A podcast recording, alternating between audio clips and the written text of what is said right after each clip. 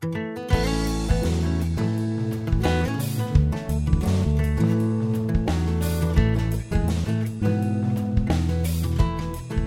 everyone, it's Aunt Fernita and we're studying Lesson 8. His name is John. The message is we prepare the way for Jesus when we serve others. Our memory verse this week is from Luke chapter 1, verse 76. It says, You will go on before the Lord to prepare the way for him. Jackie was excited. She had just received a message from her grandmother. Jackie read the message again and again. I'm coming to visit you next month, and I will have a surprise for you. Ooh, such excitement! I must help Mother get things ready, Jackie thought. Jackie ran to the kitchen. Mother, she begged, I want to help get ready for Grandma's visit. Please say I can help. Tell me what to do. Another day and another time, an angel delivered a message to an old man, a message that would help change the world. Elizabeth and Zachariah longed for a baby for many years, but when they grew old, they gave up hope. Zachariah was one of many temple priests. They took turns serving for a week at a time in the temple at Jerusalem. Only once in his life was a priest likely to go into the holy place. It was an honor to burn incense on the golden altar there. There he would pray for the forgiveness of sin for all the people, and he prayed earnestly for the soon coming of the Messiah. Zachariah looked forward to this day all his life. Now an old man, he was thrilled when his turn came. Zachariah solemnly sprinkled the powdered incense on the glowing coals. A cloud of sweet smelling smoke rose and filled the holy place. Suddenly, Zachariah sensed he was not alone.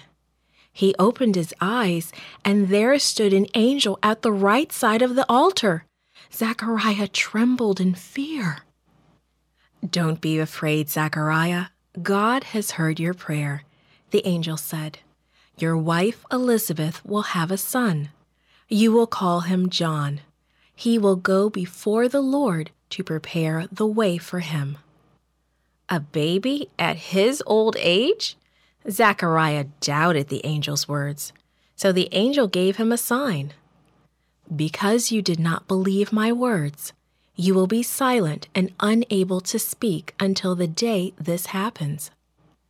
Then the angel vanished. Zachariah opened his mouth to begin the prayer for the people, but nothing came out. He couldn't say a word. By now, Zachariah had been in the holy place a long time. The people outside were beginning to wonder what had happened to him. Finally, he came out.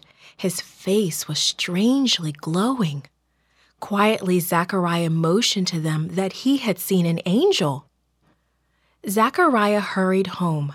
He tried to tell Elizabeth what had happened, but he could not speak. He had to write and use hand signals.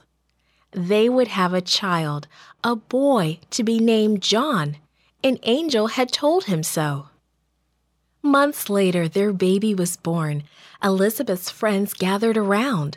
His name will be John, Elizabeth announced. John? No one in your family is named John. Why not call him Zachariah? The women urged. Elizabeth turned to her husband. Zachariah shook his head. Quickly he wrote so all could see. His name is John. Immediately the old priest's voice returned. He spoke to the people and praised God for this blessing. John grew up in the desert where he learned to serve. Often Zechariah told John about the angel at the altar. God has a special work for you. You will go before the Lord to prepare the way for him, Zechariah said. When John grew up, he invited people to repent of their sins and be baptized. He helped many people get ready to meet Jesus. God has a special place in His plan for you, too. We can prepare the way for Jesus by serving others and meeting their needs. Then they will be more willing to learn about Jesus.